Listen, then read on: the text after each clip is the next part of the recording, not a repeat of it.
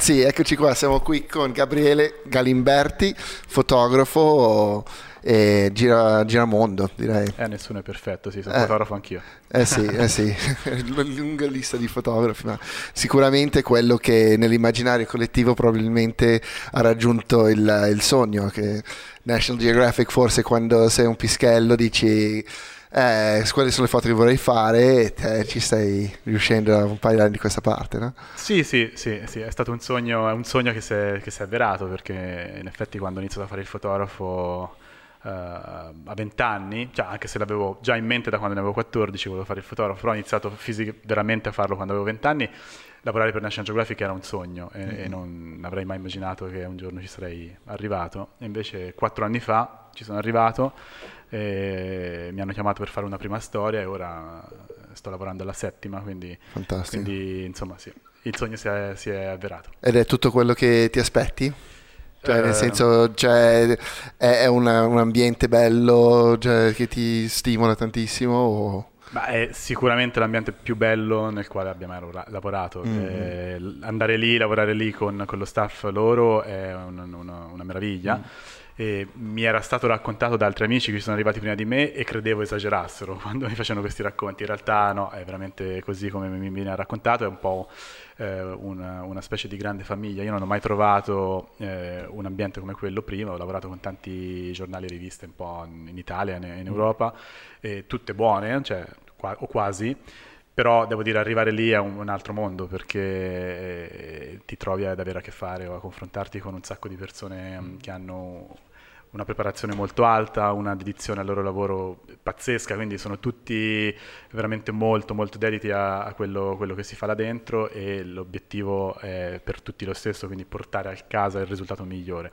E questa è una cosa che dovrebbe essere forse, forse comune un po' da tutte le parti, ma mm. purtroppo non lo è, perché insomma a volte capita anche di lavorare con, con, con eh, giornali o riviste che hanno semplicemente voglia di avere le, fro- le foto il più in fretta mm. possibile. Mm e che insomma vadano più o meno bene, poi non è che, che si tira ad avere il meglio, invece lì eh, la cosa bella è che, cioè, che ti danno il tempo di ti danno il tempo di portare a casa il, la, il, la, fotografia meglio che tu potresti fare per quell'argomento per, mm-hmm. per, il quale sei stato assegnato, quindi insomma sia sicuramente una cosa molto figa. Fantastico.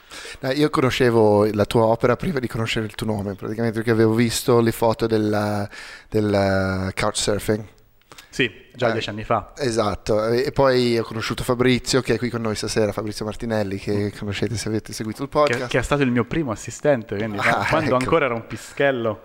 Eh? Quando avevo ancora i capelli. Non lo vedete qua, ma insomma, Fa di niente. aveva i capelli ancora, anch'io, eh. eh, e erano cioè, siamo tutti, ah. all'interno di questo qua, siamo tutti quanti in sì, via di lui, estinzione. Lui, lui, si fa la tinta. Non... Sì, no, sì, sì, sì, ma anche è che è, è poco stressato. E, e capelli. e niente, allora avevo visto quel lavoro lì e mi, cioè, mi è piaciuto tantissimo perché proprio l'idea dietro di uh, girare il mondo con uh, era l'app del couchsurfing? Sì, esattamente. Io, eh, quello è nato è un lavoro che ho fatto quasi una decina di anni fa, però avevo il progetto in testa da qualche anno prima perché ero stato in Cina nel 2007 a lavorare per delle fotografie sul libro sulle Olimpiadi cinesi, mm. che erano nel 2008. E e sono stato là un paio di mesi a Pechino e a un certo punto avevo una quindicina di giorni liberi ho detto voglio fare un giro in Cina per esplorare un po' meglio questo paese. Però non parlo cinese, i cinesi all'epoca non parlavano inglese e quindi ero veramente abbastanza mm. perso. Ho detto com- come lo organizzo questo, questo viaggio, dove mm. che vado? Perché sarei, cioè, era un po' come andare su Marte in, ancora in quel momento. Cioè, sei un altro mondo. Un altro mondo, nessuno mm. parla la, la, tua lingua, qualsiasi cosa scritta ne, ne, nelle stazioni, nei ristoranti è scritta in cinese, è, era perlomeno scritta in cinese, ora c'è anche, un, mm, c'è anche, una bella fetta di inglese eh, anche in Cina. Però insomma ero là, ero un po' perso, volevo fare questo viaggio nel sud della Cina e avevo sentito parlare di couchsurfing, quindi curioso mh, mm, sono andato a vedere cos'era questa roba nel, nel, sito di couchsurfing e ho scoperto essere appunto una specie di, so- di social network tipo Facebook, però... Eh, lo scopo di questo social network, che eh, all'epoca contava circa un milione di iscritti nel mondo, mm. è quello di metterti in contatto con altra gente con la quale poi ti scambi ospitalità, quindi te puoi andare a dormire a casa di qualcuno o mangiare o prendere un caffè, dipende da quella che è la, la disponibilità di quella persona là, tutto gratuito e allora ho detto, bah, eh, fammi vedere se ci sono degli iscritti in Cina. Ho dato un'occhiata, ne ho trovati pochi, ma fortunatamente quei pochi iscritti che c'erano in Cina parlavano inglese, perché è una delle cose che scrivi nel tuo profilo, quante lingue parli, mm. cosa hai da offrire, com'è, com'è la tua casa, eccetera, eccetera. E quindi ho detto, ma fammi provare, fammi provare a fare questo giro usando il couchsurfing, quindi andando a dormire a casa di questi pochi iscritti che hanno disponibilità ad, os- ad ospitarmi, a farmi stare da loro. E, e, ehm, e, lì sono successe delle cose abbastanza divertenti subito, perché il, il primo giorno che sono partito da Pechino sono andato a Xi'an, eh, la città dell'esercito di terracotta, mm-hmm. e ho, sono finito a casa di questo ragazzo che, che, doveva ospitarmi, che non era veramente una casa, ma era un dormitorio per studenti dove in 20 dormivano nella stessa camera. Fantastico. E mi hanno detto tu dormi qui indicandomi un posto per terra. E questo, questo dormitorio aveva una sola cucina e un solo bagno per tutti e il bagno era un posto che probabilmente mia mamma non ci farebbe andare neanche il cane, quindi era veramente rock and roll. allora sono, sono, arrivato lì e ho detto porca boia, se questo è il couchsurfing sono son fottuto perché avevo organizzato altri 15 giorni di viaggio mm, secondo questo sistema. Però vabbè, ho tirato un po' il fiato e ho detto resisto, dovevo stare lì due giorni. Quindi sono stato lì due giorni, non sono morto, mi sono adattato a questa situazione. E, e, e poi mi sono spostato in un'altra città, sono andato a Shenzhen e sono arrivato lì e ho trovato la, la situazione completamente opposta, quindi sono andato a casa di... sono arrivato in questo palazzo e la tipa che avevo organ- mm, contattato mi diceva ah, vieni su al boh, quarantesimo piano, era un grattacielo, vado su e scopro la casa di una miliardaria. Cioè era veramente... entro in casa di questa tipa e mi, mi accorgo di essere veramente miliardaria. Entro dentro, parlo un po' con lei le chiedo com'è che fai couchsurfing, e lei mi dice, ah ma sai com'è, ho questa casa così grande, poi mi, mi serve per tenere esercitato il mio inglese, quindi ospito viaggiatori. E mentre faccio il tour della casa, entriamo nel soggiorno e lei aveva un armadio, cioè delle mensole in soggiorno, stracolme di sorpresine dell'ovino Kinder. Pieno, cioè erano tutte la collezione totale, cioè avrò avuto un migliaio di sorpresine. Curioso, dico, ma eh, signora, ma tutte queste sorpresine? Ma no, sai, sono la proprietaria della fabbrica che le produce. E quindi lì mi è scattata la molla, cioè mi è venuta subito l'idea, dico, ma guarda te questo couchsurfing che figata, cioè nel giro di 48 ore eh, usando questo social network, questo, questo insomma, sito, questo mm. metodo di viaggio, sono finito prima a casa, casa, insomma, nel dormitorio con gli studenti mm. squattrinati, un po' sfigati che che provano, che, ci, che ce la stanno provando. E poche ore dopo finisco a casa della milionaria che ce l'ha fatta. Sì, sì, cioè, sì, quindi è un po' i due estremi in quel momento della, della società cinese. E quindi ho detto, bah, eh, questo è materiale per un progetto perché eh, in, un, in, un, momento storico come quello, so, dieci anni fa, 15 anni fa, in cui i social network eh, stavano esplodendo un po' nelle tasche di tutti, nei eh, telefonini, nei computer, Facebook, eccetera, eccetera. Quindi eh, in questa esplosione di con- connessione totale del globale del mondo, eh, ho detto couchsurfing ad oggi, ovvero dieci anni fa, è l'unico che poi però eh, finisce in, uno, in, un incontro vero. Mm-hmm. Non, non, non, si esaurisce su certo. internet. Mm. Cioè, lo scopo è connettiamoci su internet, ma poi vediamoci eh, dal vivo e diamoci una mano. Non c'era Grindr, non c'era Tinder. Tinder l'ho, scoperto, Tinder l'ho scoperto qualche anno più, più, tardi e ha avuto un effetto diverso, diverso sì. sulla mia... Miliardaria non lo trovi sì. mai. no. oh, boh, sì, ho trovato anche delle miliardarie, ma poi non sono riuscito a sposarle. Eh, non è cambiata la mia vita. È cambiata di più con il couchsurfing. E quindi niente, vabbè, eh, da quel momento in poi ho iniziato a fotografare le persone che mi ospitavano e a prendermi degli appunti sulle loro vite, quindi era un po' un, un curiosare mm. la vita degli altri e con questo poco materiale qualche anno dopo ehm, ho incontrato, cioè conoscevo già alcune persone che lavoravano nei, nei, nei, giornali italiani, un giorno parlando con Arianna Rinaldo che era la foto editor di, di, di Repubblica all'epoca, raccontavo questa storia del couchsurfing e così mi è venuta un po' la battuta dicendo sarebbe figo fare il giro del mondo in couchsurfing e vedere un po' chi mi apre la porta, sì, cioè sì. se vado in Cina, se vado in Africa, se vado in Brasile, vediamo un po'. E è stata una battuta, però un mese dopo Arianna mi chiama e fa ma senti ma quella roba del couchsurfing in giro per il mondo eri serio, la vuoi fare? Perché noi stiamo cercando qualcuno che faccia, che curi una nuova rubrica al giornale. La nostra direttrice... Ah, le piacerebbe insomma questa, questa idea. Quindi sono andato in, nella redazione di, di, di, Repubblica, ho incontrato Cristina Guarinelli, la direttrice nel 2010 e 2011 e parlando di couchsurfing insomma è venuta fuori questa idea di dire ok, ti mandiamo in giro per il mondo un anno, fai couchsurfing, ogni settimana vai a casa di qualcuno diverso, mandaci dei ritratti e delle storie per raccontare cosa succede durante questo viaggio. Sono partito e um, la rubrica è iniziata un paio di mesi dopo la mia partenza, ha funzionato, c'era un buon riscontro di pubblico, di, lettu- di lettori che ma, amavano. Scusami se ti interrompo, ma ogni settimana usciva tipo. Ogni un, settimana una usciva casa. una pagina usciva una pagina nel, o una doppia pagina o una singola, okay. dipende, dipende da, da, da, da, da come era boh, il layout di quella settimana.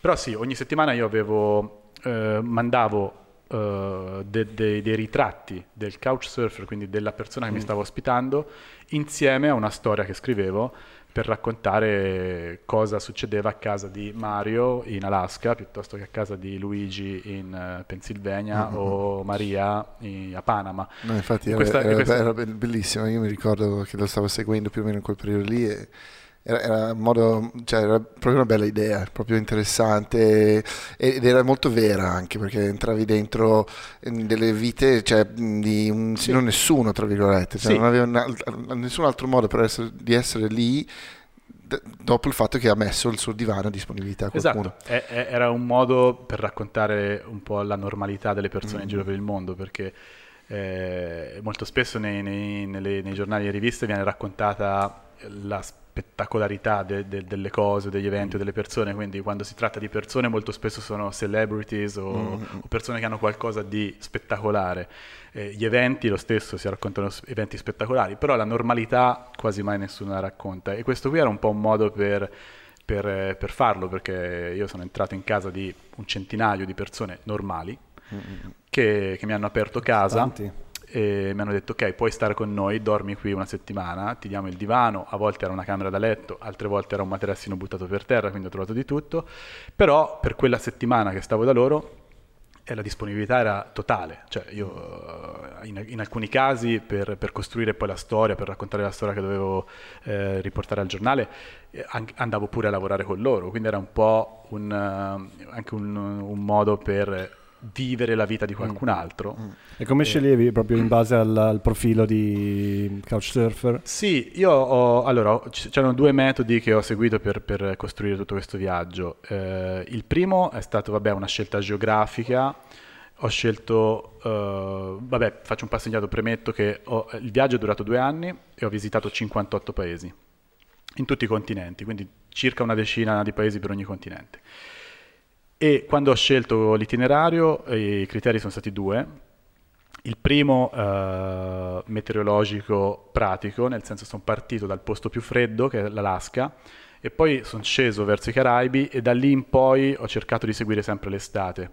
Ho fatto questo perché sono partito con due valigie, una con indumenti caldi, una con indumenti mm. più leggeri, e pian piano che sono sceso ai Caraibi mollavo roba, quindi ho regalato il giubbotto a qualcuno, ho, ho, regalato un maglione a un altro, eccetera, eccetera, e quindi mi sono liberato di un po' di bagaglio e poi ho proseguito seguendo l'estate per un anno e mezzo, quindi eh, Beh, dopo l'Alaska, pra- sì, qualsiasi cosa. Sì, in Alaska so, so raggiun- so la temperatura più bassa della mia vita mai raggiunta, meno 47 a Fairbanks in, Ala- in Alaska, è stato un giorno particolarmente freddo. Mm, e poi vabbè, e l'altro criterio, sempre pratico, era eh, principalmente paesi dove non mi serviva il visto, perché okay, siccome dovevo, dovevo viaggiare, sì, poi alcuni, alcuni, paesi è, l'ho preso, mi è servito, in Cina ovviamente, in India, ci sono stati dei paesi dove non potevo eh, eh, insomma, eh, aggirare l'ostacolo, dovevo per forza prendermi un visto, però ho fatto un, una lista di quelli dove è più facile entrare. E... Hai tenuto il passaporto, spero? Tutti sì, due, due, quel viaggio lì, eh, due passaporti pieni due passaporti pieni, eh, ora ho il quarto, ora sto utilizzando il quarto, nel frattempo ne ho, ne ho riempito un altro. E, però sì, solo quel viaggio sono due passaporti ho fatto ah. fuori, perché comunque 58 paesi, alcuni sai, ti stampano una cosa piccola, altri però ti riempiono due pagine, soprattutto i paesi africani il, il timbro, non è sì, neanche un timbro, ti danno sì, un, una 4. Sì, una 4, ti danno un, un, adesivo grande così da appiccicare sui passaporti e ti riempie quattro pagine. Esatto. E, e, quindi insomma sì, quello è un bel ricordo, però poi il criterio eh, più mh, principale in realtà era scegliere le persone da cui volevo andare, perché... Eh, eh, comunque il mio obiettivo non era raccontare il mio viaggio, ma era raccontare chi sono queste persone che, che, che hanno voglia di, la, di, aprire la porta e farmi starli una settimana, perché era eh, un racconto su, sulla condivisione, su, su, so, soprattutto sulla condivisione. E, e quindi quando insomma, diciamo, partivo per, per, un paese nuovo eh, mi leggevo i profili di tanti iscritti al couchsurfing e, e poi mandavo una decina di richieste a quelli che mi sembravano più interessanti perché se fossi finito a casa di una persona che non aveva quasi sì. nulla di interessante o, o, poi non sta a me giudicare se, se era veramente interessante Vabbè, certo. o meno, però insomma un po' a sensazione leggendo i profili riuscivo a capire se, se sarebbe stato uh, un, uh, un, ospite o un host, non so come mm. si dice in italiano, comunque sì, un ospite che poteva darmi degli stimoli per fotografare e, sti- mm. e scrivere oppure no. Eh, allora ho scelto dei profili che mi sembrano più interessanti, ho mandato varie richieste e poi in base alle risposte che, che, mi, che, mi, tornavano indietro scremavo un po' e alla fine ho fatto una scelta di persone che erano più o meno tutte diverse fra loro, quindi ho cercato anche un po' di storie particolari, ne posso buttare là qualcuna, per esempio eh, all'interno del couchsurfing ci sono anche dei sottogruppi, esiste tipo il gruppo dei couchsurfers nudisti, allora a un certo punto ho detto voglio andare a vedere chi sono i couchsurfer nudisti. Eh, e in, in Ucraina ho trovato una coppia che fanno, fanno couchsurfing, però la regola della casa è niente vestiti, quindi sono dovuto andare lì e ad, adattarmi alla situazione e stare una settimana, diciamo, nudo o quasi in casa, perché quella era la fine viaggio, quando non c'erano più vestiti, proprio, eh, dopo la lasca. Esatto, esatto, erano quasi una delle ultime, delle ultime puntate. Oppure, vabbè, ho trovato una coppia di musicisti in Thailandia che mi hanno portato con loro a fare un paio di date, cioè, quindi sono nel backstage, sono stato boh, eh, da, da, da scrittori, da un'allevatrice di cani da slitta in Canada oh. che mi ha portato a fare una, un'escursione di due giorni in mezzo alle montagne con i cani da slitta, col campeggio. Quindi insomma eh, cercavo anche di raccontare questa cosa qua. Insomma, attraverso il couchsurfing si parla di condivisione, ma si può anche eh, trovare di, di, esperienze da fare molto fighe, basta eh, perché poi le persone che lo fanno sono molto disponibili, quindi sì, se, sì, certo, come se uno venisse, cioè io ho ospitato tante persone a casa mia, ora vivo qua a Milano, però eh, dieci anni fa vivevo in Toscana, in campagna, quindi era, è un posto molto appetibile per i turisti certo. stranieri eh, e, e, io ne ho ospitati tanti e offrivo ogni volta quello che posso offrire, quindi beh, non, non, non, sono, non, ho i cani da slitta, ma ho una moto, quindi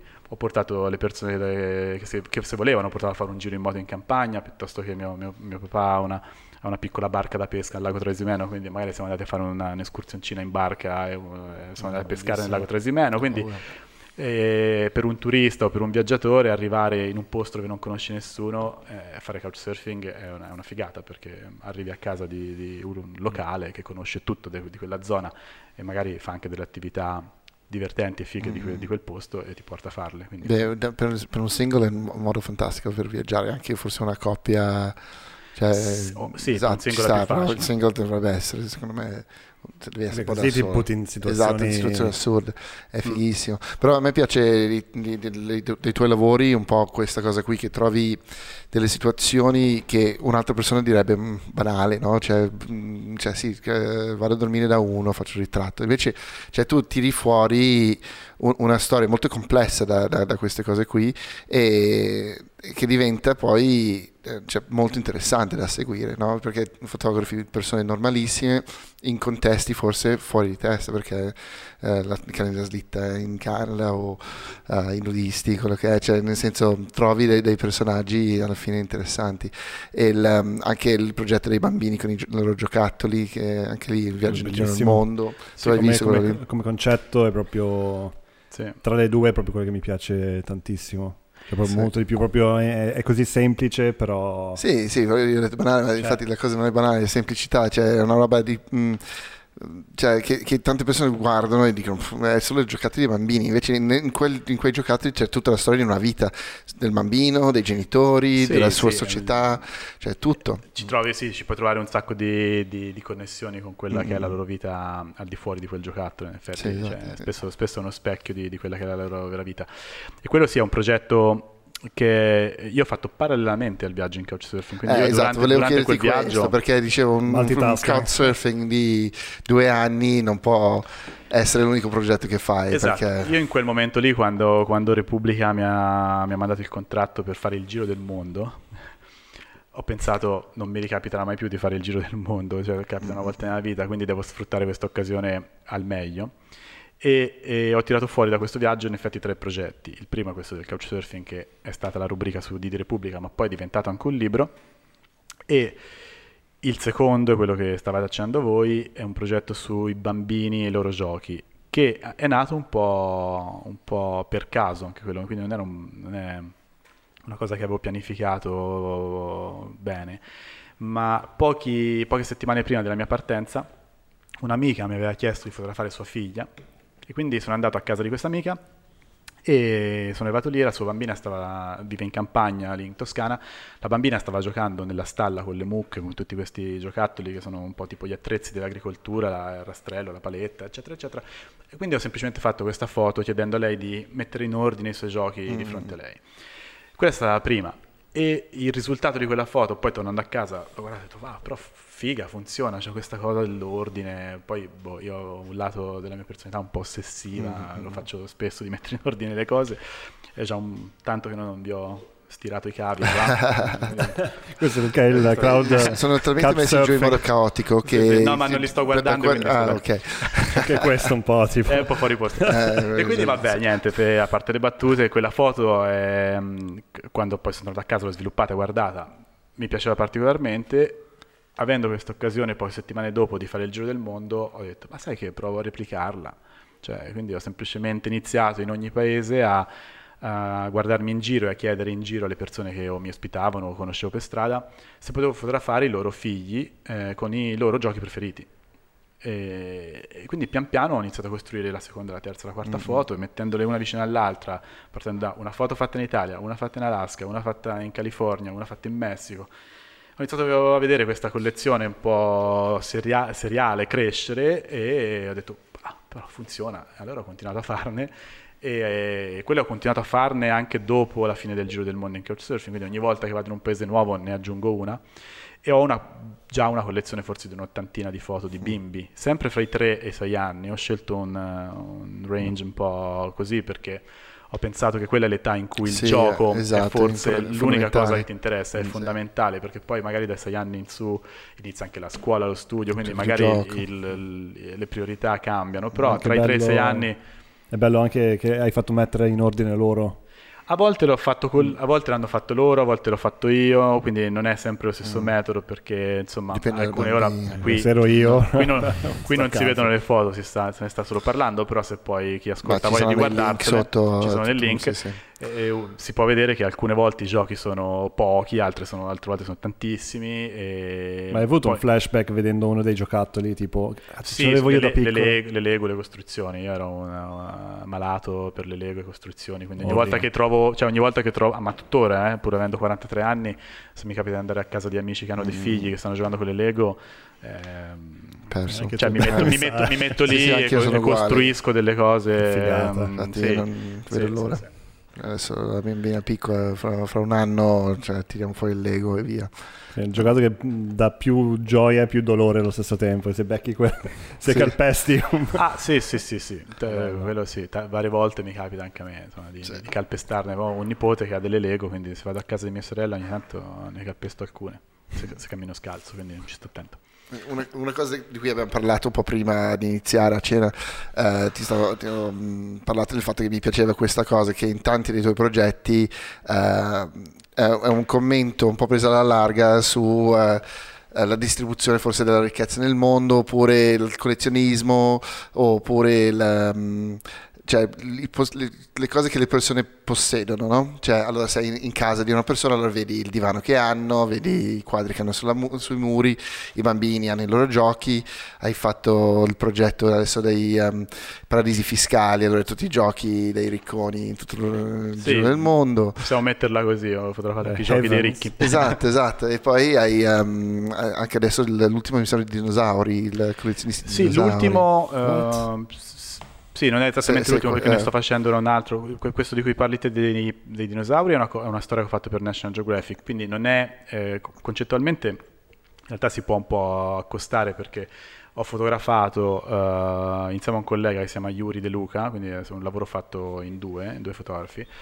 Eh, abbiamo fotografato eseguito uh, il mercato dei fossili di dinosauri fra privati, quindi abbiamo scoperto per caso anche lì che esiste una piccola nicchia di persone, eh, poche nel mondo, eh, abbastanza ricche, mm-hmm. che eh, comprano e collezionano in casa fossili di, di, dinosauri, quindi ti capita di entrare a casa di qualcuno che accanto al divano, piuttosto che avere insomma, una pianta dell'Ikea, magari ha un, uh, un femore di un, sì, un dinosauro. Sì, o addirittura un dinosauro intero. Mm. Cioè, noi abbiamo fotografato gente che ha un, magari un triceratopo intero o un mosasauro appeso al soffitto. Sì, Insomma, anche questo poi lo vedete sul Beh, sito. C'è il, il, te, il, Teatro Mundi, no? il Teatro Mundi, esatto, è partito da lì, no? Sì, che, sì, che ti ho conosciuto lì. Esa- noi, sì, ci siamo visti forse la prima volta lì ad Arezzo, che io ero lì a scattare una storia per Veneti da lui. E all'epoca però non aveva ancora il dinosauro. Infatti ancora non aveva il dinosauro, però eh, il mio amico Yuri, eh, che fa fotografo di Still Life, lavora molto per Teatro Mundi, quindi mm. eh, è suo cliente da un po' di anni. Yuri spesso va là per fotografare in Still Life gli oggetti che, che Luca deve vendere, che è il proprietario. E qualche, un paio di anni fa eh, Luca ha chiamato Yuri dicendo guarda devo vendere un oggetto particolarmente grande, puoi venire a fare delle foto è andato lì, poi mi ha chiamato e abbiamo scoperto che stava vendendo un dinosauro, mm-hmm. un, un, un, fossile di Diplodoco, era un, anima- sì, un animale sì. di 7-8 metri, cioè una bestia che era in questa stanza. Poi è una stanza piccolissima. Cioè pic- sì, pic- pic- è una stanza. Eh, sì, che, mi piacerebbe avere in casa mia una stanza piccola eh, come quella, va, però una casa intera. Però non è esattamente... non è un museo. Esatto. Sì, sì, è un posto fuori di testa, c'è di tutto, c'è il, una tuta spaziale del Uh, che è stato nello spazio veramente di un cosmonauta, poi aveva non so, coccodrillo imbalsamato. Coccodrillo, perché è una Wunderkamera. Allora, i Wunderkamera devono avere per forza un ah, coccodrillo okay. attaccato al soffitto. Allora, lui invece di avere un coccodrillino come hanno tutti quanti, uno ha uno vero, un coccodrillo nel Nilo, lungo tre metri, ha incatenato su. No, ma è spettacolare. Mi fa poi i fossili sono anche delicatissime da... non so i fossili mi sa no, sì. dipende come vengono trattati eh. io poi appunto per questo lavoro che ho fatto per National eh, ho seguito la storia per un paio d'anni quindi ho fotografato alcuni collezionisti in giro per il mondo però poi ho anche seguito il processo di, di come vengono trovati i dinosauri restaurati e venduti. Allora, principalmente eh, tutti i dinosauri che sono in mano privata eh, nel mondo sono dinosauri che provengono dagli Stati Uniti, perché gli Stati Uniti è l'unico paese che permette l'esportazione e la vendita anche a privati. Mm. In Italia o in Cina o in Marocco, che sono altri paesi ricchi di dinosauri, questo non sarebbe possibile perché se trovi un dinosauro nel tuo giardino qua in Italia eh, lo prende, cioè, è dello Stato, va in un museo, non se ne parla. Mm fine discussione. Negli Stati Uniti se trovi qualsiasi cosa trovi nel tuo giardino è la tua e quindi poi ne fai ciò che vuoi, se, se la vuoi tritare eh, farci la ghiaia per il dialetto lo fai o se la vuoi vendere a chi offre di più lo puoi fare. Quindi si è, si è creato lì un piccolo mercato di, di appassionati di fossili eh, che se li comprano e se li scambiano e, e, quindi vabbè ho fotografato dei collezionisti, ma poi ho anche insieme a Yuri seguito, eh, siamo andati in Montana, che è un posto ricco di dinosauri, abbiamo visto dove li scavano e come li cercano, e poi ne abbiamo seguito uno in particolare, un allosauro, che è partito dal, dal, dal, dal Wyoming in realtà quello, per poi finire in mano dei restauratori di Trieste, eh, poi è finito ad Arezzo da Teatro Mundi dove è stato in esposizione per un po', che comunque è una galleria privata, quindi non è un museo, è casa, okay. di, è casa di qualcuno. Mm-hmm che poi Luca, il proprietario di Teatro Mondi, l'ha portato all'asta a Parigi e all'asta a Parigi eh, si sono battuti un po' di compratori fino a che alla fine un cinese e un filippino se lo sono conteso fino all'ultimo e il filippino se l'è aggiudicato per un milione e quattro, un milione e otto, una roba del genere. Dai, e quindi abbiamo seguito questo allosauro, insomma da, da, da, da, sottoterra dove è stato per 65 intero. milioni di anni. Scheletro intero? No, eh, il scheletro intero è quasi sempre impossibile, quasi impossibile da trovare, quindi si trovano eh, solitamente un buon fossile è originale al 40-50%. Mm. Se è sopra il 50% è un buonissimo fossile. 100% penso non l'abbiano mai trovato. Quindi ci sono i restauratori che, che, che fanno la parte di ricostruire quello che manca. Sono dei, spesso sono so, anche dei, dei, paleontologi, quindi non mm. sono solo, semplicemente dei restauratori, gente che ha studiato paleontologia, quindi sa esattamente com'era quell'animale e quello che manca lo ricostruisce con dei materiali plastici, quindi se, se poi eh, il fossile è molto ricostruito vale un po' meno, se è molto originale vale molto di più. Eh, quindi sì, quella è stata... Però ecco, come dicevi, di nuovo è un po' il, il, è stato un altro lavoro fatto eh, andando a curiosare in casa degli altri. Quindi diciamo ormai poi faccio anche tante altre cose, per esempio il lavoro su paradisi fiscali era un altro approccio, però fondamentalmente una bella fetta dei miei lavori si, si, caratterizzano sempre di questa cosa, che io entro in casa di qualcuno mm. e fotografo questa persona, questa famiglia in casa loro con, quel, con qualcosa che è in quel momento l'argomento della mia ricerca. Un'altra storia che ho fatto, che è uscita su National Geographic, similissima, l'ho fatta su, sui farmaci, per esempio. Quindi okay. sono andato in giro per, in giro sì, per okay, il mondo e ho chiesto alla gente: mi fai vedere quanti, quante medicine hai in casa? Ah, questo l'ho visto sul sito. Sul sito di National, mio, di National Geographic, sì. E, e anche lì eh, cosa abbastanza simile, nel senso io sono andato in 20 paesi nel mondo, dai più ricchi ai più poveri, e mi sono fatto, cioè entrando in casa della gente, ho detto fammi, fammi vedere quante medicine hai in casa. Alcuni hanno tre pillole, mm-hmm. altri hanno migliaia vale. di scatole di certo. medicine che magari neanche utilizzano, che non gli servono, però per, non si sa mai, è meglio averle. La quindi, malaria. Esatto, non si sa mai. quindi anche lì è un po' un ritratto di, di una società, cioè capisci anche attraverso le medicine a tante cose della gente, le, le paure, le ansie. Eh, le, le, capacità economiche, sì, cioè, sì. Quel, quindi insomma ci sono tante cose che, che possono farti capire no, bello, oltre è, quello che è. È proprio un, se tu prendi tutte le tue storie, eh, anche perché comunque cioè, sono scattate in relativamente poco tempo, cioè dieci anni. Dieci anni, esatto, sì, più no, o meno. Allora hai una fetta di di, di, condizione umana del, del, nostro tempo, dal, praticamente da, più o meno dalla, dalla, recessione fino ad oggi, ed è, su, cioè, è proprio bello, secondo me è proprio bello vederlo come com, lavoro complessivo anche. Eh, tu lo, lo, guardi mai in quel modo lì?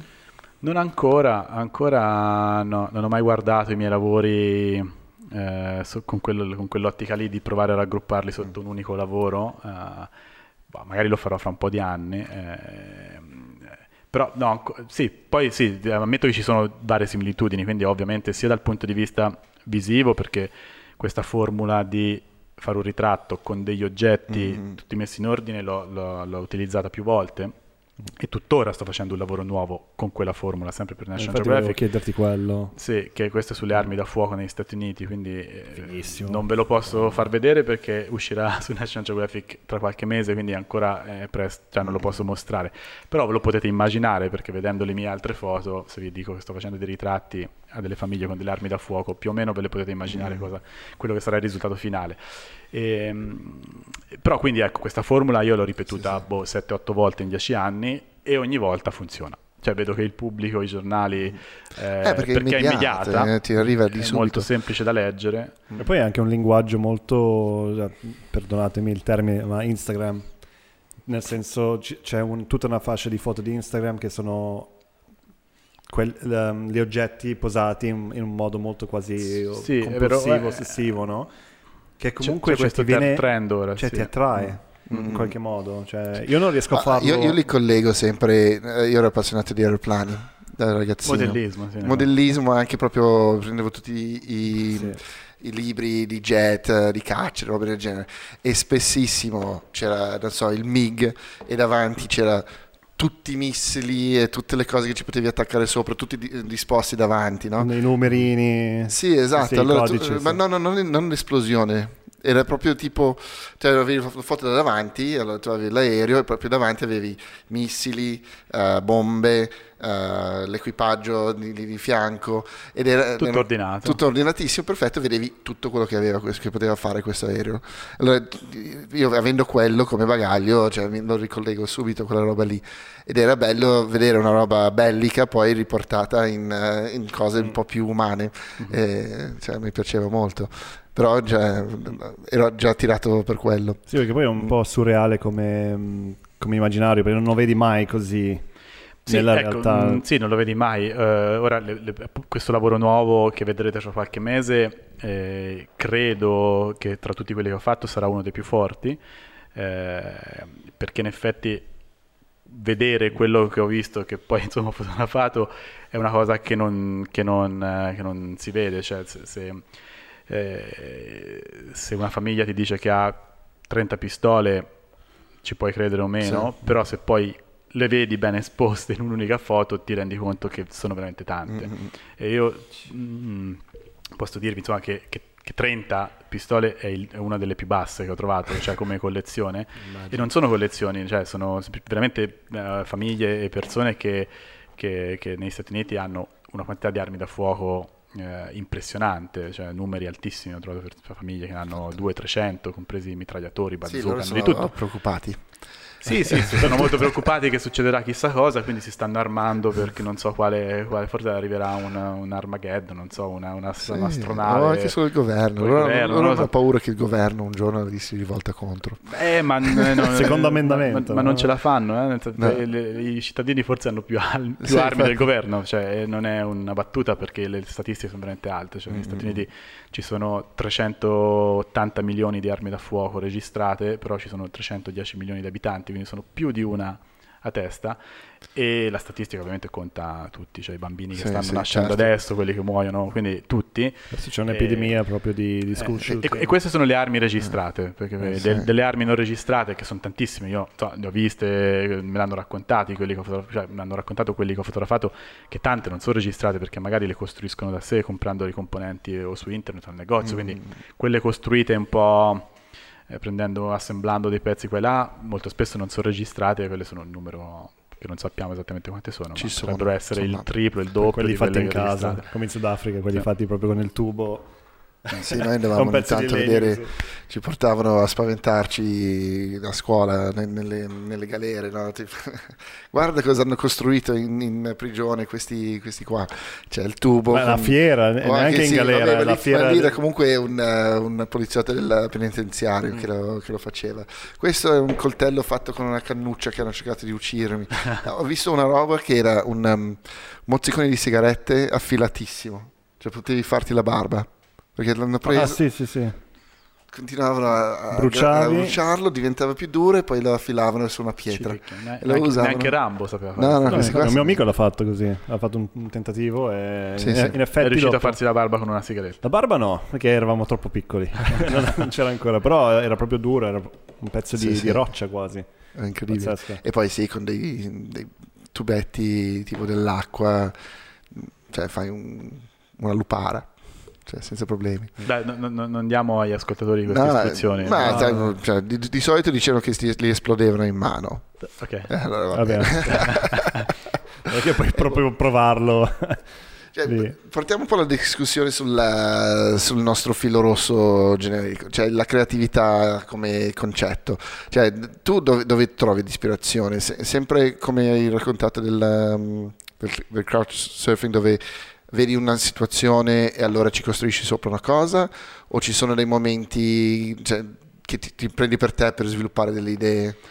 Tendenzialmente più la prima, Mm. cioè io penso di essere fondamentalmente una persona molto curiosa, e, e, fin da piccolo in realtà, eh, pur essendo, insomma, sono cresciuto in un piccolo paese della Toscana, Castiglion Fiorentino, dove non è che succede molto, però eh, già da piccolo mi, mi incuriosivo, siccome appunto è un posto dove non succede nulla, ti alimenti molto delle, delle storie degli altri, perché Mm. non, e quindi ti fai raccontare le storie de- degli amici o da- ti metti a ascoltare quello che raccontano i vecchi al bar e quindi già mi ricordo insomma da, da Pischello eh, che, che era un po' la- le mie fonti di ispirazione venivano da- dalle storie degli altri del paese.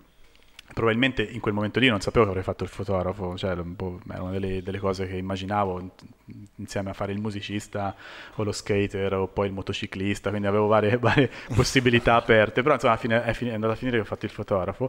E credo che in parte quella, quella cosa lì imparata da, da, da ragazzino a 13-14 anni di ascoltare un po' cosa succede agli altri l'ho riportata nel, nel mio lavoro perché fondamentalmente quello che io faccio con le mie fotografie, con le mie storie, quello che scrivo e quello che poi insomma, riporto sui giornali, sui libri, è raccontare la vita degli altri. Eh, raramente faccio dei progetti che raccontano me stesso, cioè, anzi non ne ho mai fatti.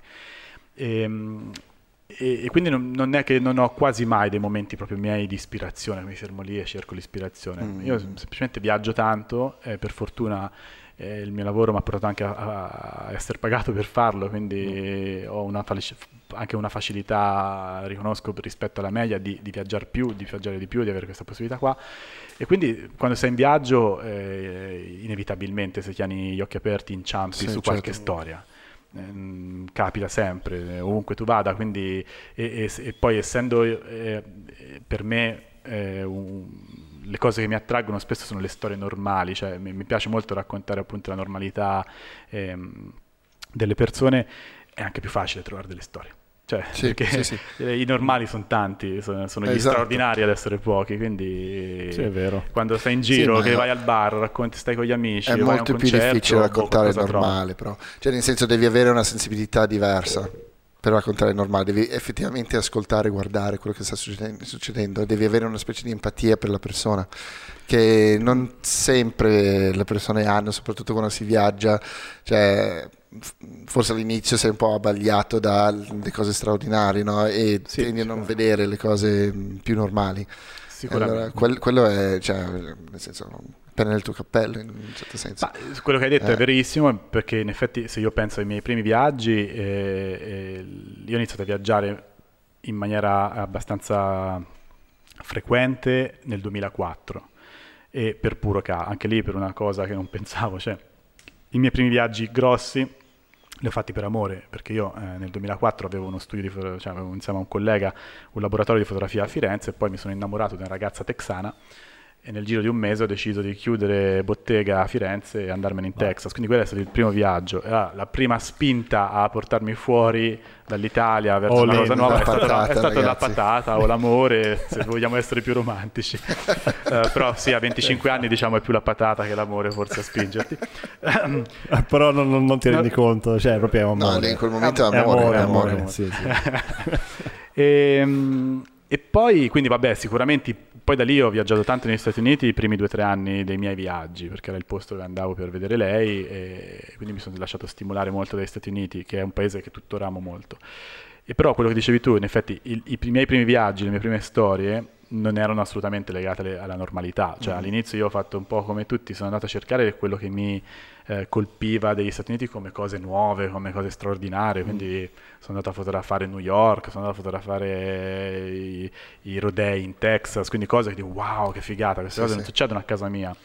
E, e mi facevano, però eh, con queste, ammetto che quelle foto, quei servizi, forse perché ancora ero un fotografo poco maturo e le immagini erano, non funzionavano, però quelle storie non se le cagate nessuno, mm-hmm. assolutamente, perché andavo negli Stati Uniti come tutti e fotografavo eh, le cose che fotografavano tanti, tutti. Avranno un fascicolo esatto. intero di rodeo. Di rodei di, eh. di, foto di New York o di foto de, de, de, dei festival di New Orleans, quindi eh, mm. non avevo fatto niente di, di, di, nuovo rispetto a quello che siete già visto. E poi questa cosa del couchsurfing in realtà è stata la chiave che ha spostato la mia attenzione verso le persone normali. Cioè, veramente il viaggio in Cina nel 2007 ha cambiato un po', mi ha fatto spostare proprio la macchina fotografica da fuori a dentro casa della gente e è cambiato un po' tutto il mio percorso e tutto quello che da lì in poi ha iniziato a incuriosirmi veramente, quindi non lo faccio eh, per ruffianeria o perché so che funziona, proprio mi incuriosisce, cioè, mm. proprio, eh, eh, quando entro in casa della gente sono, sono curioso. Spesso magari non mi accorgo neanche, passo per maleducato perché veramente vado a curiosare cosa succede. Cos'è questo? Eh, sì, sì, no, mi capita. L'ho visto di là che guardava esatto, dentro. Involontariamente magari lo faccio, che, che, tocco le cose, sposto un oggetto per vedere cosa c'è dietro e vabbè, eh, Vabbè, magari sono maleducato alcune volte, fine, però, sì. però è, è, ormai è una cosa che faccio in maniera naturale, neanche più ci penso, curioso. e, e, e, però curiosando in effetti poi qualche storia la trovi. Cioè, e tu lavori uh, in, in, in, contatto con, un, uh, con, qualcuno che ti aiuta a scrivere anche oppure cioè, scrivi te? Dipende da mm. qual è l'argomento che sto trattando. Cioè, se finché si tratta di eh, storie appunto normali, mm. molto spesso le scrivo io, eh, che sono delle brevi storie, diciamo come se fossero delle lunghe didascalie che associo alle fotografie, perché le mie fotografie non, quasi mai vivono da sole, c'è sempre bisogno di guardare la foto e leggerti qualcosa mm-hmm. che, che, si collega. E quindi una volta che hai letto quella breve storia che sta insieme alla foto, magari guardi la fotografia con altri occhi e ci scopri dei, dei, degli elementi in più, dei piccoli mm-hmm. dettagli. E questo però, sì, per, per storie più semplici scrivo io per argomenti un pochino più complicati eh, o dove c'è da, da, comprendere di più, quando ho fatto il libro dei paradisi fiscali insieme a Paolo, eh, per esempio lì ha lavorato un giornalista esperto di, eh, di quell'argomento che sì. ha scritto il testo per il libro, adesso che sto lavorando su questo libro su, mh, per, sulle armi da fuoco sto lavorando con Gea Scancarello, una giornalista che anche lei mi ha aiutato e sta facendo un po' di, cioè sta facendo tutta la ricerca su, su quelli che sono i dati legati alle armi da fuoco, l'economia delle, delle armi, le regole, le leggi. Quindi mm-hmm. eh, eh, per me io non ho quella, quella, formazione lì, io mm, faccio il fotografo, sono curioso, scopro queste cose, però mh, mm, eh, non sempre sono capace di analizzarle e scriverle. Quindi mm-hmm. se gli argomenti sono un po' più complicati, chiamo qualcuno che lavora con me o per me, o... quindi a volte sono persone che magari pago per fare qualcosa che non so fare io, o come in questo caso con Gea, è un'amica, è una persona con cui ho lavorato altre volte, ho detto facciamo questa cosa insieme, io ho fatto le foto, ho fatto le ricerche, ho bisogno di... sto facendo il libro, ho bisogno che ci siano dei testi sì, buoni, sì, non, io non so farli così buoni come c'è bisogno questa volta, falli tu e lavoriamo insieme. E quindi sì, capita l'una e l'altra strada. Poi mi sembra di capire che tu lavori anche un po' in collettivo, no? hai, una, hai, hai, i tuoi amici stretti con cui condividi i progetti, non sei un geloso che dici sì, no, questo no. è il mio progetto e allora lo voglio fare no, io, scattarlo io. Ah, no, sì, bello. Ci, Ho sentito ci... storie di Arl. Ad Arl, sì, allora io, il collettivo di cui parli, siamo a Riverboom e siamo eh. cinque amici eh, tre italiani e due svizzeri. E il collettivo è nato una quindicina di anni fa e con loro, diciamo, è questo collettivo che è nato quasi come la, perché avevamo la necessità di avere una valvola di sfogo, perché noi oltre a questi progetti che facciamo per i magazine internazionali che hanno una, un, un, insomma, un, lato serio, di, di, appunto, giornalistico, nel, a volte più, a volte meno, però diciamo sempre eh, progetti abbastanza eh, serie che raccontano cose inter- serie, eh, però molto spesso ci vengono delle idee folli, cioè delle idee di progetti che, che nessun giornale pubblicherebbe uh-huh. e, e che nessun editore vorrebbe farne un libro perché sono magari minchiate deliri nostri. Allora a un certo punto con questi amici, avendo accumulato una serie di, di idee folli che nessuno voleva produrre, abbiamo detto ma sai che facciamo un collettivo e produciamoci, facciamole, chi se ne fotte. Eh, Facciamoci le nostre eh, sì. cose e pubblichiamo i nostri libri. Quindi abbiamo aperto una casa editrice che si chiama Riverboom e, um, con la quale poi insomma, nel, nel, corso degli ultimi 15 anni, da quando esiste il collettivo, abbiamo fatto una quindicina, più o meno una volta all'anno facciamo un nuovo libretto, tutto autoprodotto, autofinanziato e, ehm, e quindi è, questi progetti strani, folli, però poi hanno trovato nel pubblico dei nostri amici o delle persone, insomma, questo piccolo mondo della fotografia documentarista che, che, che, è abbastanza ristretto. E quindi quando andiamo ai festival e presentiamo i nostri nuovi libri idioti, comunque strappiamo un sorriso di tutti. Allora eh, questo nostro lato un po' scherzoso ci, ci fa anche, ci fa anche amare per altre cose, oltre sì, che certo. i nostri lavori seri. E, e, e, con Riverboom al Festival di Arles, che è uno dei festival più importanti in Europa per la fotografia, andiamo da una decina d'anni e abbiamo iniziato per caso a fare una piccola festicciola, prima in casa nostra invitando dieci amici, poi da, dalla casa l'abbiamo fatta nel, nella piazzetta davanti a casa, eravamo 30 amici l'anno dopo poi dalla piazzetta ci siamo spostati sul lungo fiume di Arle, eravamo 100 amici e alla fine insomma era diventata una festa un po' ufficiale del Festival di Arles. Okay. L'anno scorso eravamo 500, avevamo, sì, eravamo Diventa un lavoro anche quello. È, è un lavoro, no, è veramente un lavoro. Infatti ehm, l'anno scorso l'abbiamo saltato, no, due anni fa l'abbiamo saltata per prendersi un anno di pausa perché è diventato un lavoro. Sì. Noi dovevamo andare su in Francia col furgone, abbiamo portato due anni fa il giovedì, perché la festa la facciamo il venerdì, il giovedì mattina abbiamo fatto arrivare dall'Italia una porchetta di 42 kg, abbiamo fatto la porchettata in piazza, eh, quindi insomma facciamo delle cose che non hanno niente a che vedere con il lavoro che poi facciamo per National Geographic, però... Allora, ci vuole quello sfogo, quella, sì, uno sfogo e diciamo ok, siamo dei fotografi, eh, dei giornalisti che nel 90% del tempo lo impiegano a cercare storie da raccontare, più o meno serie, più o meno importanti, ogni tanto abbiamo un 10% del nostro tempo, delle nostre energie che vogliamo dedicare a sfogo. Ma quelle sono le cose dove... Mh, che spesso sono più divertenti da vedere, no? Le, dove vedi uno spicco del, dell'umanità del fotografo dall'altra parte, no? vedi il senso dell'umorismo che spesso non puoi mettere dentro a una storia impegnata. No? Cioè, sì. non sempre vuole, puoi metterci esatto devi stare un pochino più mentre se fai un tuo progetto puoi buttare dentro un po' quello che ti piace e, e quel, strappare un sorriso sì, cioè, sì. certe volte vale più che qualsiasi cosa ma, sì, poi tra i link che metterete sotto questo che ci saranno che ci sono anzi sotto questo ci sono, podcast, ci sono sicuramente c'è anche, que, c'è anche quello che www.riverboom.com e quello è il sito proprio del collettivo dove insomma, potete vedere questi lavori un pochino più leggeri e più scherzosi. Ma, ma, il nome? Riverboom. Sì, ma da, da, da, dove viene? Da dove viene? Allora, il nome è, è il è Riverboom è, no, è, un nome eh, di un fiume afgano, ah, il okay. fiume Boom e è nato perché in, ehm, il collettivo è stato, fond- è fond- stato, fondato in realtà da Paolo Woods, Claude Berchtold e Serge Michel, i tre fondatori nel 2012. Poi sono entrato io un paio di anni dopo e poi è entrato Edoardo Lelille qualche anno dopo ancora, mi sembra nel 2010. Questi tre, Paolo, Serge e Claude, nel 2002 erano in Afghanistan per un reportage serio, eh, stavano lavorando intorno cioè, appunto su una cosa sulla guerra in Afghanistan. E, e sono un fotografo, un giornalista e un videomaker.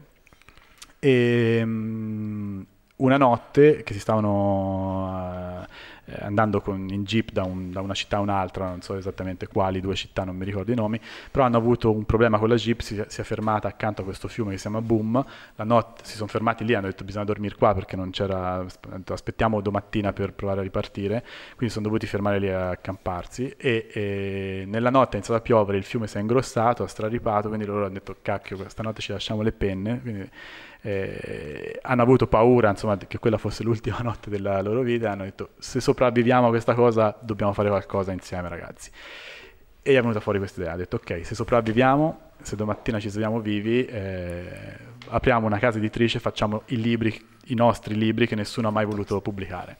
E così è stata, per fortuna Paolo, Sergio e Claude sono sopravvissuti, sono poi hanno attraversato altre varie peripezie, ma alla fine sono tornati sani e salvi in Italia e in Svizzera e quando sono tornati hanno fondato Riverboom e hanno eh, fatto questo libro sull'Afghanistan, eh, oltre a quello serio che il loro editore aveva commissionato, ne hanno fatto un secondo, che è una guida eh, turistica dell'Afghanistan, sostanzialmente. Cioè hanno detto facciamo una guida turistica su un posto dove non andrà mai nessun turista. Evitate questo, questo più. e l'hanno fatta e ha avuto abbastanza successo e poi insomma, da lì Riverboom ha preso vita, hanno detto ok facciamone una all'anno, un paio d'anni dopo sono entrato io e la prima cosa che ho fatto è in Cina, a Pechino e poi abbiamo, abbiamo fatto insomma, un sacco di altri progetti un po' così scherzosi che vedete nel In un sito. secondo è diventato ancora più complessa tutta la storia perché alla fine lo, lo capisci ancora di più adesso il fatto di fare mm, di voler fare le cose che hai in testa perché loro pensavano di, sì, di lasciare di... le penne quindi da una situazione super seria hai detto ok dobbiamo vivere dobbiamo fare tutto quello che abbiamo esatto. in mente eh, anche se è una cazzata. Vai vai. Se c'è una birra anzi ruba il ah, suo. Questi no, sono quindi... imprevisti da diretta, devo andare in bagno. Lui lo fa, in Tutte realtà volte. rimane qua dietro. Eh. Ah sì, rimane prende solo, prende solo fiato. Perché fa figo. Eh, no, vado in bagno. Un po' la, la diretta grezza. Noi ci beviamo una birra mentre vai in bagno. Cheers. No, però è sempre interessante sentire um, il dietro le quinte, perché questo adesso Riverboom mi ha... Perché uh, tu Fabri mi avevi... Durante la tua puntata avevi parlato di Riverboom Ehm... Vabbè, vieni dentro ormai. Ah, questo pu- eh, sostituisci appunto, Andrea. Dai. Giusto. Fai un'apparizione. Ma sì, dai, Fai non è mai successo. No, fai un'apparizione, non puoi stare sul divano, sennò giro, giro la telecamera. Esatto. Vengo al posto di Andy. Ecco, ecco, esatto, ma sì, ma mettiti così. Ecco, ecco Fabrizio. Non è mai successo, assurdo. ragazzi. No, che poi lui è, una, è, un piccolo è un figlio adottivo di Riverboom, perché lui comunque partecipa sì, alle nostre feste, sì, a volte sì, ci ha aiutato una mano per, per, per, alcune foto dei libri, ha fatto la grafica di un libro in Egitto due anni fa, insomma, noi abbiamo fatto delle foto in Egitto, c'eri anche tu, no? Eh un viaggio in Egitto insieme, per esempio, questo è fresco fresco, l'anno scorso l'abbiamo fatto. Eh, marzo dell'anno l'anno scorso. scorso. Quindi eravamo l'anno scorso tutti in vacanza insieme con i Riverboom, esatto. lui è venuto con noi come figlio adottivo, eh, eh, più, eh, amico. no, no, ma io quindi, sono contento. Cioè, e quindi siamo andati in questo villaggio turistico in Egitto e abbiamo detto, vabbè, oltre che fare una vacanza riposarsi, vabbè, facciamo qualcosa, dobbiamo inventarsi qualcosa. E abbiamo fatto, eh, avevo, tutte le sere quando entravamo in camera, trovavamo sempre delle, scult- delle specie di sculture fatte con gli asciugamani sopra il letto, che probabilmente qualcuno che ha viaggiato nei posti un po' cheap ha, ha già visto, cioè il cigno, il fiore, tutte queste sì, sculture fatte. E quindi noi con i Riverboom ci siamo immaginati che ci fosse uno scultore cioè un artista dietro queste opere. Che, Ma sicuramente. Sì, e quindi sì. abbiamo, de- abbiamo chiesto al, al- al- insomma, alla gente dell'hotel chi è che fa que- chi è che tutte le sere fa il coccodrillo, il fiore, il cigno con i nostri asciugamani. Lo vogliamo conoscere. Ci hanno presentato diciamo questo artista e noi abbiamo deciso con il Riverboom di fare il catalogo delle sue opere d'arte. Quindi abbiamo fotografato. Abbiamo fotografato tutte le sue sculture del- dell'hotel, cioè fatte con gli asciugamani come dei still life, come se fossero delle, delle opere d'arte esposte alla Biennale di Venezia, quindi super ben illuminate, fighe. Abbiamo- avevamo il coccodrillo di asciugamano, il cigno, il fiore, il granchio, l'elefante con sopra il Maharaja, tutto cos- costruito con gli asciugamani. Quindi abbiamo fotografato tutto, abbiamo intervistato lui che ironia della sorte si chiama Islam, cioè vero, quindi il, il libro si chiama The Heart of Islam Bello. e Fabrizio, Subito, viral. e Fabrizio che era in vacanza con noi abbiamo detto Fabri te sei bravo con la grafica, impagina il libro e quindi Io ho preso in carica la parte divertente del comporre tutte le cose. E il- il, il libro è felice, ma a benissimo. parte che è un, un piccolo capolavoro, è veramente un piccolo Parlando modestamente. No, no, no. Sì, sì. Allora, no, è Ha un la piccolo copertina fatta di asciugamano. fatta di abbiamo preso degli asciugamani dell'Ikea e ci abbiamo fatto le copertine del libro, quindi lo puoi usare anche per asciugarti il sudore. Se, No way. E questa è parte della creatività collettiva, nata da una settimana di relax totale dal- dalla vita normale e poi nascono queste cose totalmente inaspettate che in modo divertente poi diventano Sì, dei sì. progetti. E poi, poi penso che quasi tutti i posti dove ci sono quei- que- quelle sculture con eh, gli asciugamani sono sempre asciugamani durissime perché devono Sì, stare, devono cioè, stare devono rigidi, stare quindi non so se usano dei collanti per lavarli invece che dei detersivi, perché Sì. sono proprio rimangono Amido rigidi. di patate. Sì. Non la, il fru- il- la pianta, eh. Ah, non di patata? in un attimo E dopo questa... To- torna sul divano, vai. Eh, perché quando c'è Fabri si, butta sempre su- si va sempre lì. Cioè il discorso va lì. Eh, lo Che so, no, che però- no, no, no. ok che poi questa è la parte che mettono sul TG4 figa podcast offensivo maschilista fotografi No, questa settimana siamo salvi che c'è Sanremo e Amadeus. eh, Madonna, Sì, ha preso- ha preso, tu- ha preso tutte le, le attenzioni del, maschi- del Sì. maschilismo. cioè io ero lì che lo guardavo e dicevo ma, ma parla di meno cioè Sì. più parli più Peggiori le cose. Peggiori le cose, ma parla di meno, Quindi parla. si diciamo anche cose un po' maschili. Possiamo dire quello che vogliamo non, questa non ce ne accorge nessuno perché l'attenzione ce l'ha lui. Tanto questa lui fa il parafulmine. settimana. vabbè con il, il naso che si trova cioè anche lì No, guarda, quello lì, cioè, io quando sono arrivato in Italia nel 2003 era, in televisione dappertutto, non so che cavolo faceva. L'eredità, questo qui, forse. ma perché esiste? Eh, e, boh, e va avanti. Vabbè, ma è la prima cosa che qualcuno che viene dal fuori di- dal- dell'Italia quando vede la televisione pensa: ma che cazzo di televisione hanno questi? Cioè, peggio di quello Ma lo sudafricano. pensiamo anche noi che non ci siamo, che siamo cresciuti in Italia. eh. No, guarda, incredibile. Io bah, sì, la Sì, e poi noi no, veramente la South African Broadcasting Corporation, che regala tanti bei gemmi anche quella, però avevano più un senso. Vabbè, appena sei andato via è successo il casino. Guarda, cioè. Sì, eh? Fabri ha voluto venire dentro a prendere il tuo posto. Ah, vaffanculo, Andre. Ah sì, è andato sì, così. sì, ma sì. sì, ma lui tende a fare così. No, no. Oh, Parlando di asciugamani, non lo so. cioè, sì, è arrivato sudato, ha preso un asciugamano e poi ha detto ci faccio un libro. Che grande. Vabbè, fai quello che puoi con quello che hai, no? Sì, cioè, alla fine, fighissimo. Nuovi progetti adesso con Boom. Eh, nuovi progetti con Riverboom, al momento non ce n'è nessuno sul piatto, però bah, sicuramente mh, a un certo punto arriverà una Saltano nuova fuori. idea folle o da me o da Paolo, da Edoardo, da qualcuno, insomma verrà fuori la nuova cavolata e, e- e probabilmente la faremo, perché no? anche se è folle, se è fattibile la facciamo, a meno che non sia una roba impossibile tipo ah, fotografiamo ne so, i- la gente che fa il bagno nella luna, eh, si può fare.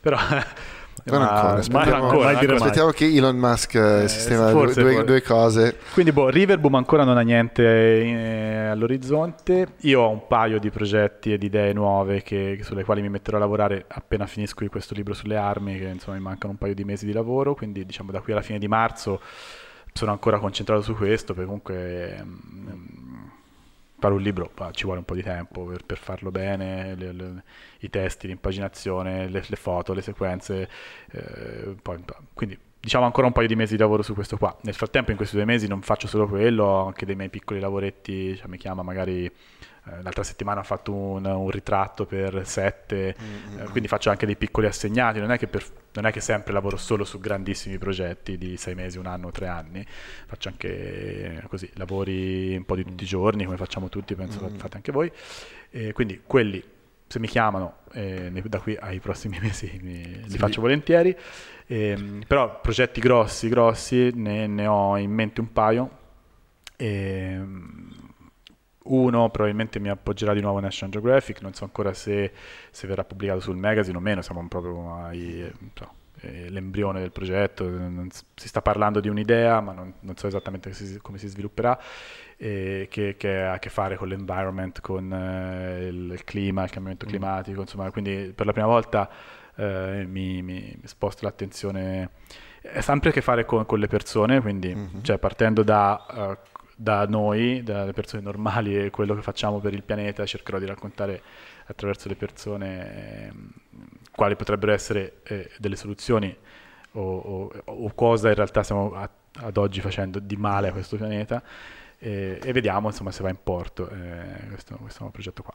È un libro River Boom stampato sulla plastica per riciclare. riciclare. No, esatto. Sì. Ma, ma giusto per, prima di, di chiudere, volevo, sono curioso, molto, eh, molto, curioso del tuo processo di editing. Cioè il, tu quando mh, mm, allora, scatti le, le, immagini che scatti, cioè, lo fai da solo la, la selezione? Per ora mh, mm, sì. Tiri dentro qualcun altro che ti dà un altro occhio? Per ora sì, anche perché i miei lavori, la maggior parte sono abbastanza seriali, come mm. potete vedere, quindi non è che non sono un fotografo che scatta tanto. Sono, io scatto poche fotografie, però quando inizio a scattare è perché ho lavorato magari 2, 3, 4, 8 ore a preparare quella fotografia. Mm. Quindi quando scatto so già che quella foto è buona, cioè non, non, cioè, arrivo tipo quelle dei, dei giochi dei bambini eh, sono palesemente messe in scena, certo. non, non, è che i bambini o, o, o le, le, famiglie con le medicine, non è che di loro spontanea iniziativa tirano fuori mille scatole di medicine dal cassetto e li mettono sul tavolo tutte in ordine, quella è una cosa palesemente costruita da me, quindi una volta che la scena è pronta mi basta mettere le luci dove so, dove so, che le voglio, faccio 30-40 ritratti e fine. Quindi poi fare l'editing è abbastanza semplice perché la scena è una, non è che devo scegliere sì. eh, all'interno di cioè, sì, una, una, una, cartella con 100 immagini. Con l'immagine è una, cambia un po' la loro uh, posizione, il loro mm. sguardo, ma l'immagine è quella, lo so già. Quindi l'editing mio è abbastanza semplice.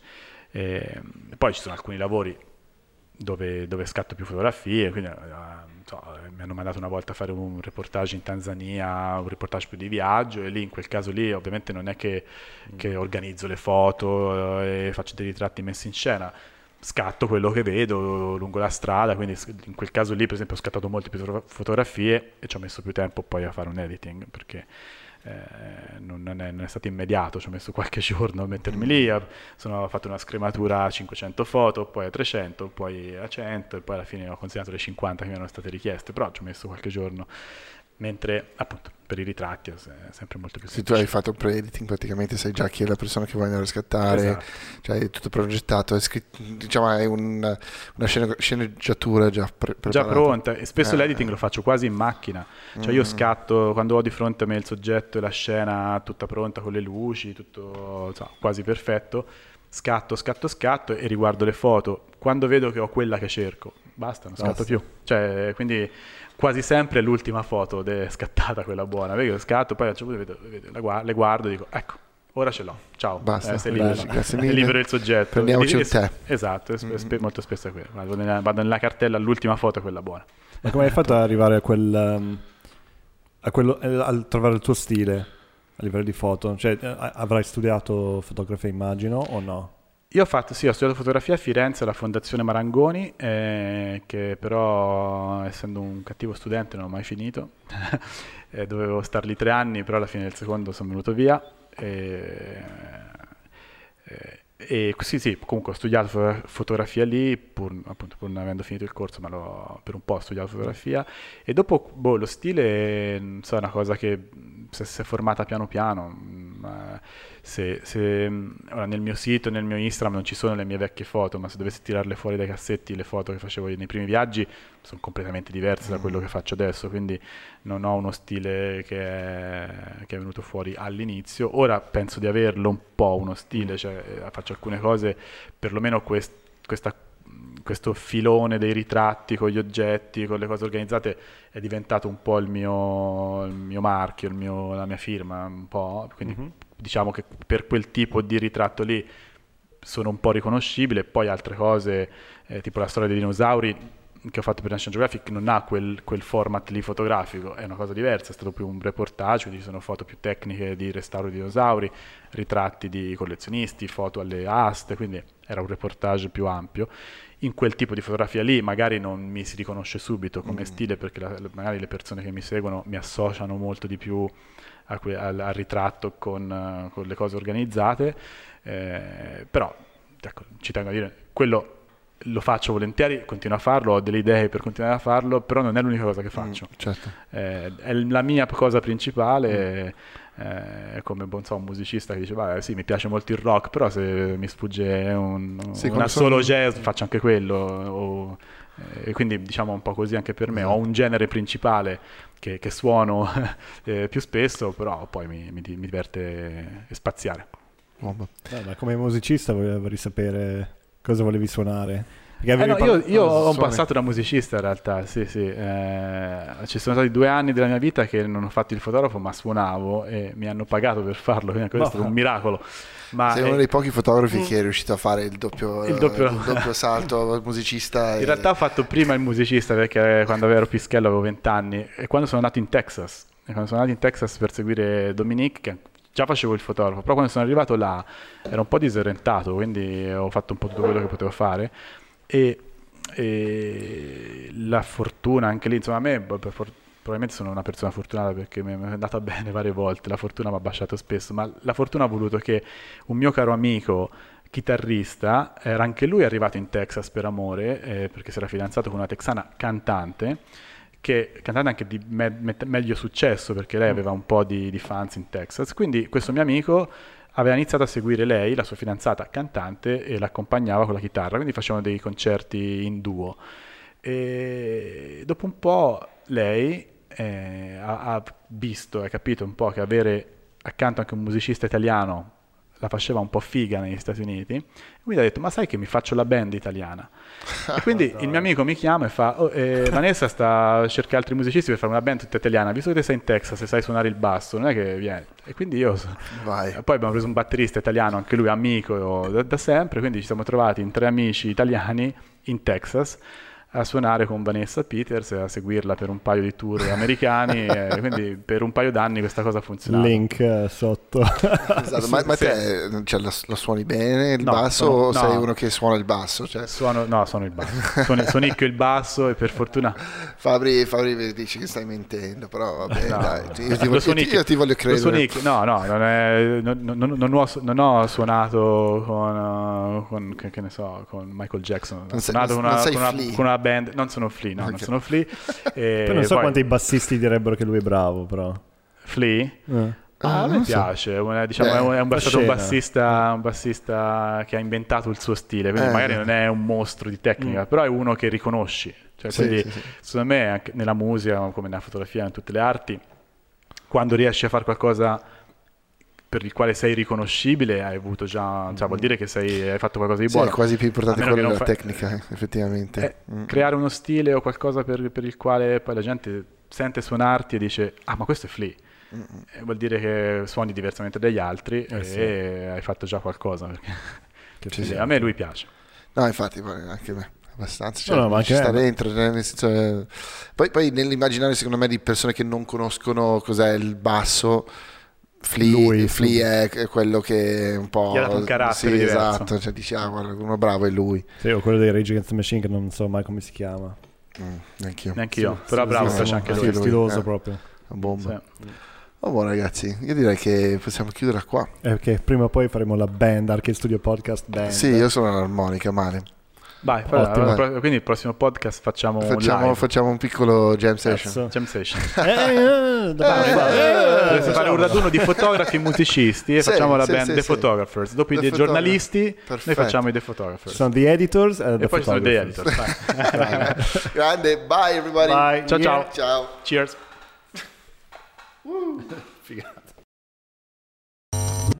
Ciao ragazzi, senza di voi noi non andiamo da nessuna parte. Eh, ricordatevi di condividere le nostre puntate che vi sono piaciute di più con i vostri amici e sui vostri social media. E E niente, consigliateci ospiti, eh, commentate, commentate e condividete. grazie. Grazie mille!